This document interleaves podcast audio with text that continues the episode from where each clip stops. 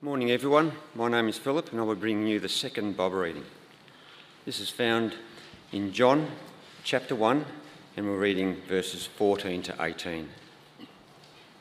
The Word became flesh and lived for a while among us. We have seen his glory, the glory of the one and only Son, who came from the Father, full of grace and truth. John testifies concerning him.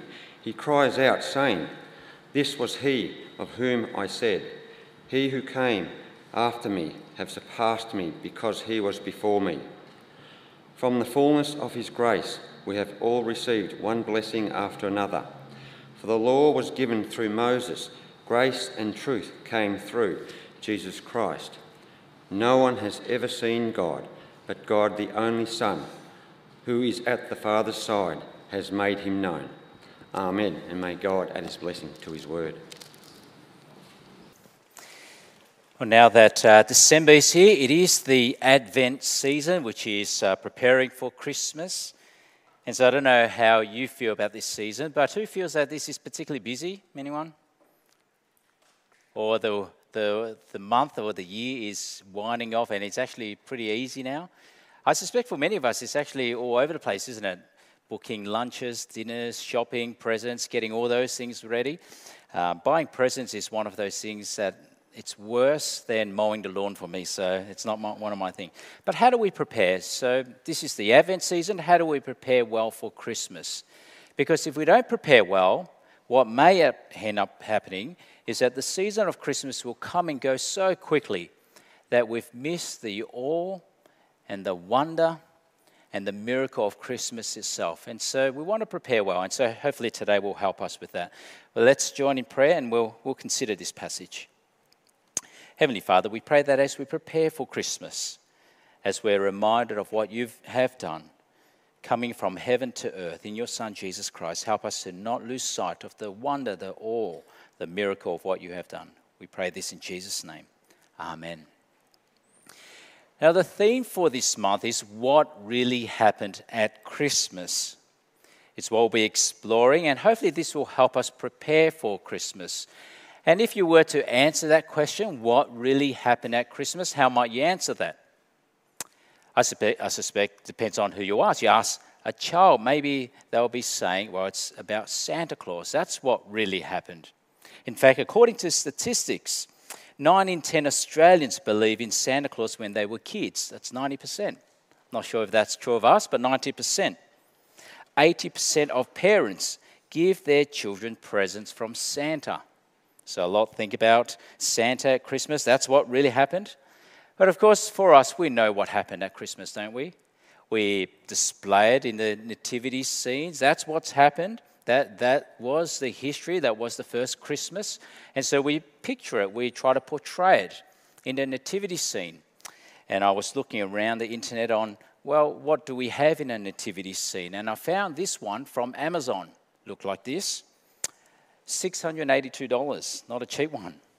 A stable you have there with a cattle, a little lamb, Mary and Joseph, baby Jesus in a manger, a star, and three wise men.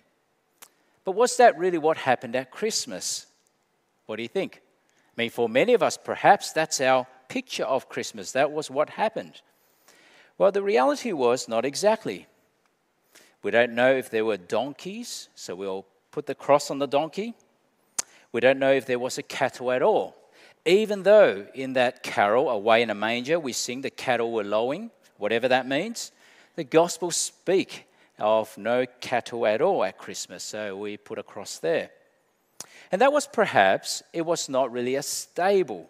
You know, you have the nativity scene, you think it's an A frame stable. Perhaps it wasn't even that at all. What was most likely the case was perhaps a section of the house where the animals were brought in at night time. However, if Mary was giving birth that night, animals would have been kept on the outside. So forget that too. No stable. It was perhaps a room connected to a house. And the nativity scene, of course, you need to have the star and the wise men. Well, the reality was the star did guide the wise men, or the magi, in fact. We don't know if there were three of them. It wasn't on the first Christmas, It was perhaps a year, two, or even three years after Christmas, so we put a cross there too. That did not happen. And then we sing carols like Silent Night. What do we sing? It's a favorite of many. We sing, The Little Lord Jesus, no crying he makes. Have you thought about those words? What type of baby does not cry? It's a plastic one. I was going to put a cross over Jesus, but I didn't. But we do have Jesus on Christmas Day. But even if we were to get the story right, get the nativity scene all right, what really did happen? Why did it matter? What was the whole point? Because you see, if we understand Christmas rightly, then we move from Christmas being merely about the busyness of this season, the bustling of this world, to the peacefulness and the calmness of our hearts.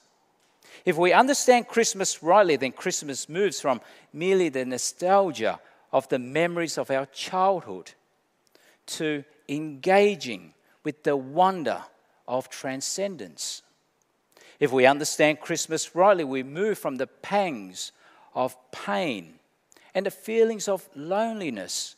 I mean, even at Christmas time, with all the crowds, many people, even in the crowds, feel so lonely. We move from the pangs of pain and loneliness and the unsettledness of the heart to the glory and the splendor and the miracle of Christmas and what God has done. You see, we need to understand Christmas rightly. So, what really did happen?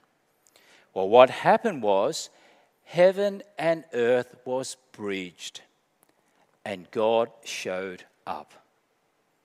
Heaven and earth was bridged, and God showed up. You see, Christmas was the event that answered the deepest longings and yearnings, the aches that exist inside the human heart. It was what humanity has been longing for, for since the beginning of time, even though we may not have realized it. And it is the longing to connect with someone bigger, someone greater, to connect with the transcendent. It's a longing for the divine. There's this sense in the deepest parts of our souls that there must be something more. There must be something more. And Christmas is the answer to that. You see, back in 1977, NASA, they sent out some spacecrafts, Voyager 1 and 2. And on these spacecrafts, they included greetings from Earth, greetings from 59 different languages. And so in Hebrew it was shalom. In English, the greeting recorded and placed on the spacecraft was hello from the children of planet Earth. Now, why would NASA do that? Why would they place all these greetings on these spacecrafts that they are sending into outer space? Why would you do such a thing? Well, it's because it reveals the longing of the human heart. There is this longing for something more, this longing to connect with the transcendent. Eh, you know how people often say, we all have a God shaped hole in our hearts? You know, it sounds cute, doesn't it? But it is, in fact, true because God has set eternity upon our hearts. We are all hardwired for God. And we feel that. We know that in our experiences in life. You see, when we face difficulties, and this year, for, for some in our church, it has been a very difficult year. It has been a, a terrible year, overbearing year. And when we face difficulties, in fact, even people who do not believe in God, what comes instinctively when crisis arrives? Well, what comes instinctively is to pray God, please help. And you can understand why when life is out of control, when it is messy and broken and just feels so burdensome. What comes naturally out of the heart? Well, is there anyone there? Does anyone care? It's a cry that comes from deep within. In fact, in a study that was done during the early months of COVID in 2020, Google searches for prayer rose 30%. Google searches rose, the highest level ever recorded. And in April of that year, more than half the world population had prayed, according to this study. You see, there is this God shaped hole in all of our hearts. And it's captured by, you know, that U2 Bono song. I mean, this is a few decades ago, so some of you will remember U2, Back in 1987, he wrote this song. I won't sing it, I was tempted to, but I won't. I have climbed the highest mountains, I have run through the fields. You know that one? It's a good one. Only to be with you, only to be with you. But the chorus goes, But I still haven't found what I'm looking for. You see, for Bono, he lost his mum at 14. He became a Christian at 18, and he calls that song a gospel song with a restless spirit. It's a song that reflects that inner yearning in all of us for something more, someone greater, a connection with the transcendent. It's a longing that we've seen throughout the ages. We see in the Bible recorded over thousands of years ago. In Psalm 42, for example, as a deer pants for streams of water, so my soul pants for you, O God. It's this inner longing. There must be more. There must be God. And my soul is panting for God. Or Psalm 63 O God, you are my God. Earnestly I seek you. My soul thirsts for you. My body longs for you. There is this inner starving for God. Or Psalm 73 Whom have I in heaven but you? I mean, that's an amazing verse, isn't it? In heaven, who do I have but you? Who do I want but you? And earth has nothing I desire besides you. You see, it's when times are bad, we recognize there is this inner yearning, inner longing for more. And you know that if you had a bad year. You know, know that from the inside. But it's only not only when times are bad that we yearn and long for. In fact, even when times are good, when we are happy, we still yearn and long for more. Have you been to weddings where you feel this is so glorious, so wonderful, so beautiful? It's just like the perfect day. But yet, it does still set the heart longing, longing for more. Is there even more than this glorious day? Or holding an, a newborn child. I've had that wonderful privilege three times. And that experience, how can you top that experience of holding your child for the first time? But yet, perhaps even then, there is more even the greatest day, perhaps even then, there is more. In fact, I remember one of the most breathtaking experiences I had was up in the Swiss Alps. It was just unbelievable, out of this world, beyond words can describe. So captivating, so glorious and beautiful, snow capped mountains as far as the eye can see. The grandeur of the scenery is so hard to just soak in. It just fills the heart, but yet even at that point, is there more than this? Did you know C.S. Lewis, that great author of the Narnia series? He described it so well. He, he said, It was when I was happiest that I longed most. It was on the happy days when we were up there on the hills with the wind and the sunshine, and because it was so beautiful, it set me longing always longing somewhere else, there must be more of it. And what's that longing for? It's the longing for God, starving for God to fulfill and to satisfy. And in the Bible, what do we find? God, in fact, promises He will do that. He will do just that. In Isaiah 64, Oh, that you would rend the heavens and come down and the mountains would tremble before you. There's a promise from God. And then in the classic Christmas one, Isaiah 9, for to us a child is born, to us a son is given, and the government will be on his shoulders, and he'll be called Wonderful Counselor, Mighty God, Everlasting Father, Prince of Peace. And so there's this inner yearning and longing, and God promises that. And then what happened at Christmas? Well, what happened was God showed up. God showed up. I love how one pastor and author, David Mathis, he puts it. He said, The glory of Christmas is not that it marks the birth of some great religious leader, but that it celebrates the long anticipated coming of God Himself, the arrival for which God wired our souls from the beginning to ache. We have been aching for that Christmas. And at Christmas, God came. But He came not as you would expect, because how would you expect God to enter the world? The one of infinite power and glory. How do you expect Almighty God to come?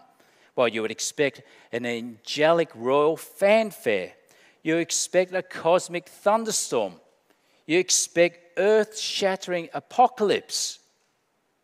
But then what do we get instead? We got a quiet, peaceful, in the darkness of night, in almost an uneventful evening, in the outback of the Roman Empire, in the obscure town of Bethlehem, heaven and earth was connected. The transcendent became tangible. The invisible became visible. And the divine became human. You see, God entered into the mess of this world.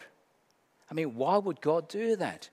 He could see from heaven above this is a broken, messy, sinful world that is hurting. But He entered into this hurting world as a helpless baby with blood and bones and flesh and fingernails as a human. You see, when we celebrate Christmas and our understanding of Christmas is just shopping and presents and eating and drinking and being merry, we have really missed the point. There is so, so much more. Because at Christmas, God invaded his creation.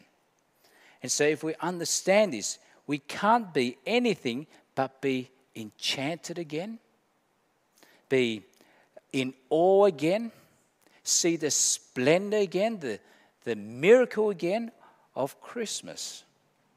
But then, how did God show up? Well, now we come to our passage. How did God show up?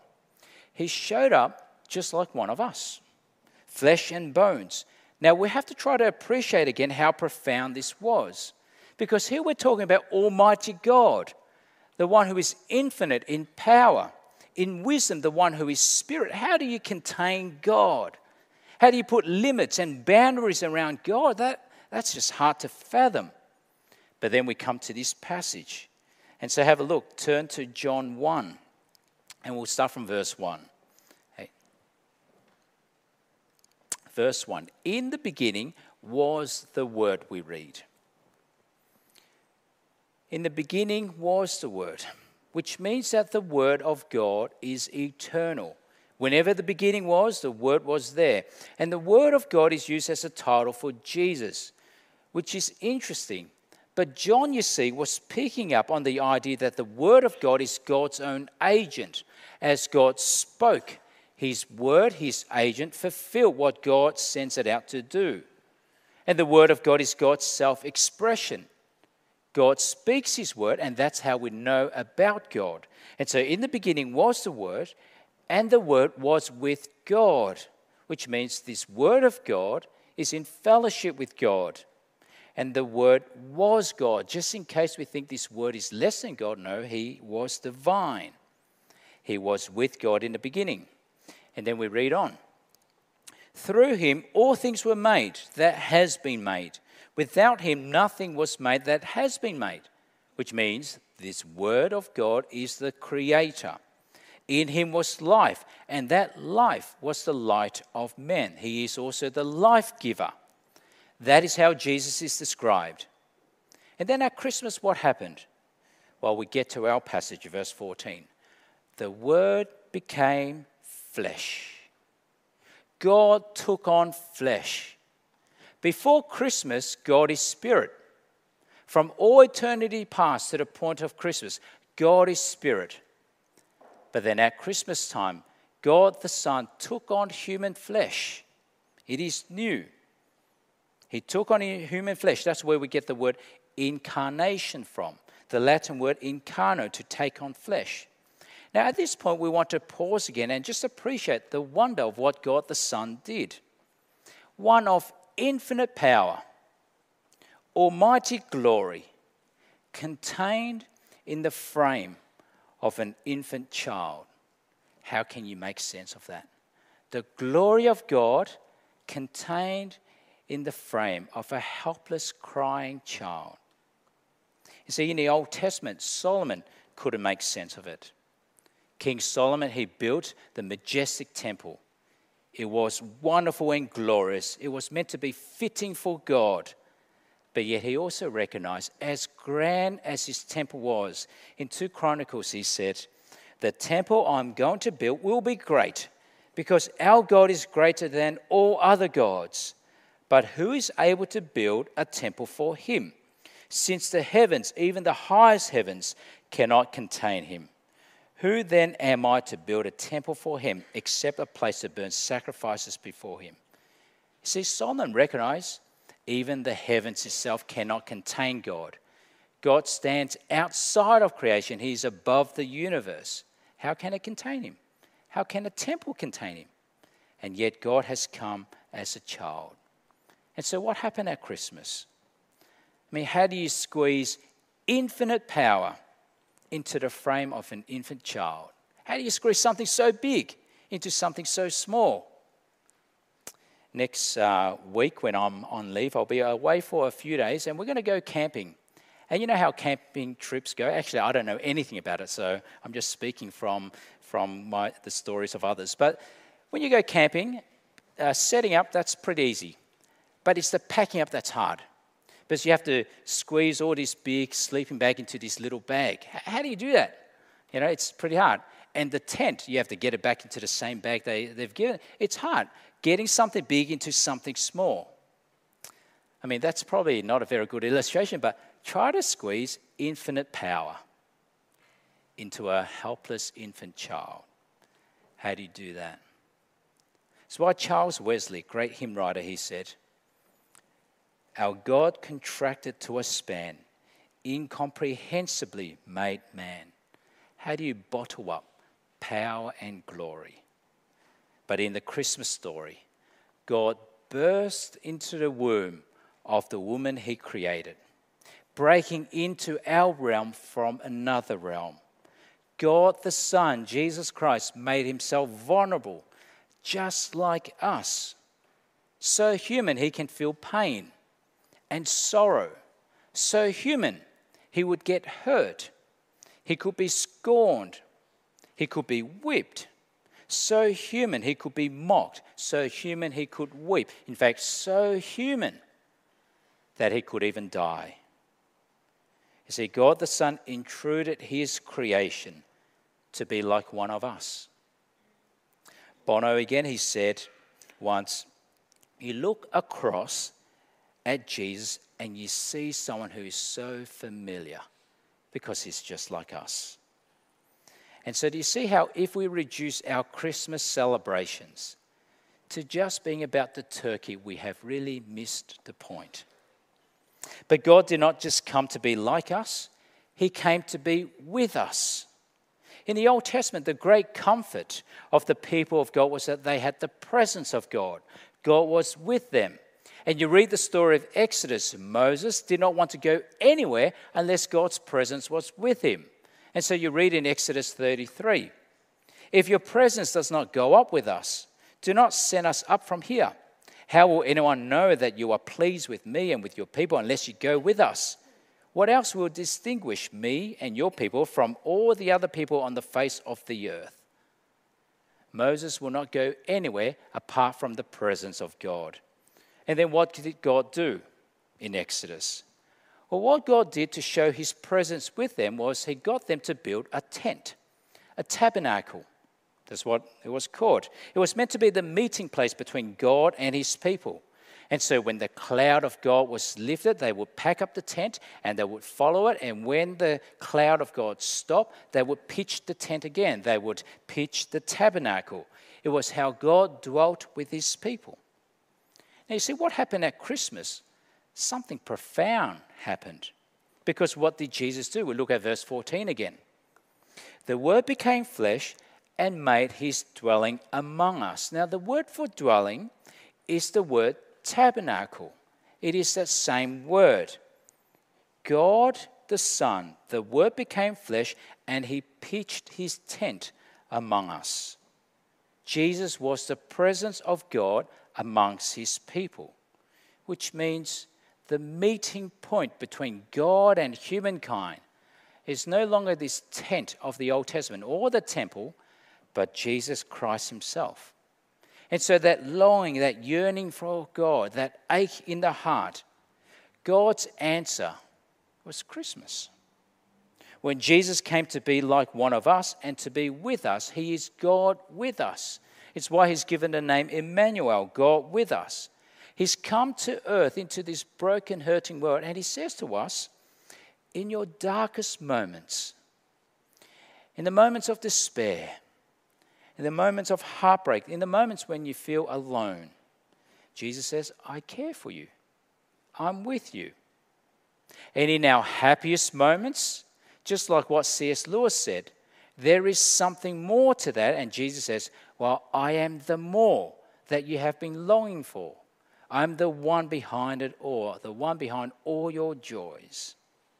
And so Christmas is Jesus becoming like one of us, to be with us, but to also make God known to us. To see Jesus, this is profound. To see Jesus is to see God. And so, verse 14 again. We have seen his glory the glory of the one and only who came from the Father, full of grace and truth. Now, again, we have to allow that to sink in a bit. If you think about it, it's very hard to capture glory. It's very hard to capture magnificence, splendor. How do you capture that? I mean, my Swiss Alps experience, I, I try to capture that with, with a camera. Took some photos. I've got a photo on my wall. I tried to describe it. It's breathless that the majesty, the splendor of being up there. But you can never capture it with cameras nor with mere words. Or if you've been to symphonies at the Hamer Hall, you know, the, the, the wonder of having all the instruments play together so harmoniously, it gives you goosebumps. It's so wonderful. But then you've got these parents with the cameras up taking a photo or video of their kids you can never capture that moment, can you, on those cameras? You can never capture glory. But yet, here, Jesus fully captures God because he is God.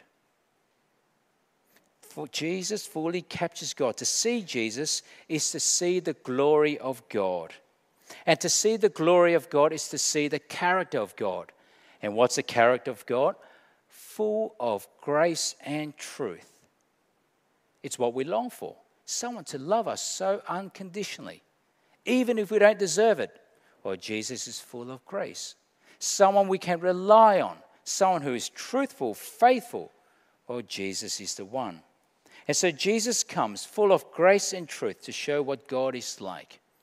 The words and deeds of Jesus are the words and deeds of God. He fully captures God.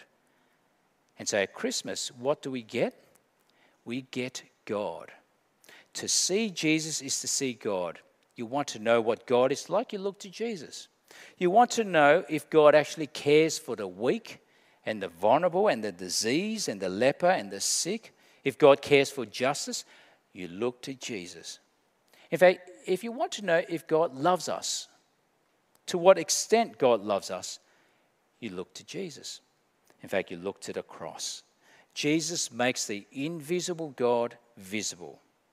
And so in our final verse, verse 18, it's made clear no one has ever seen God, but God, the one and only, who is at the Father's side, has made him known. You know, this is what the human soul has been starving for, yearning for, longing for. And God's answer is Christmas.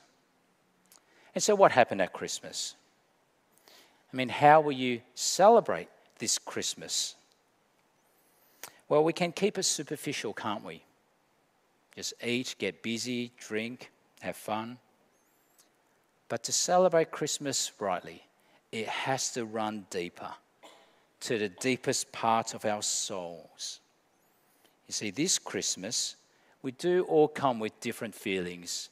We've had different experiences this year. Some of us had terrible years, some of us had marvelous years.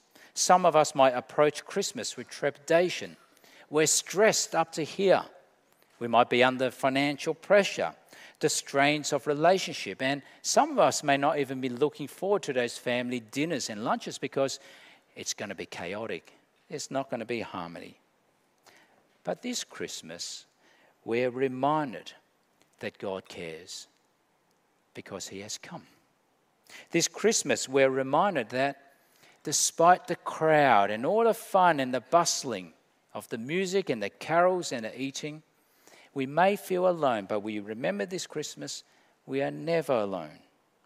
And we're reminded this Christmas that even when it feels like I'm alone and no one loves me at all, well, God does, because He has come in His Son to love us to the extent that is without limits, an eternal love without fail, because God came and took on frail human flesh to be with us. This is how we prepare. This is how we prepare. The King of heaven exchanged his throne for a cradle. The Almighty swaddled himself with vulnerability. The Creator entered into his creation. The author put himself on a page.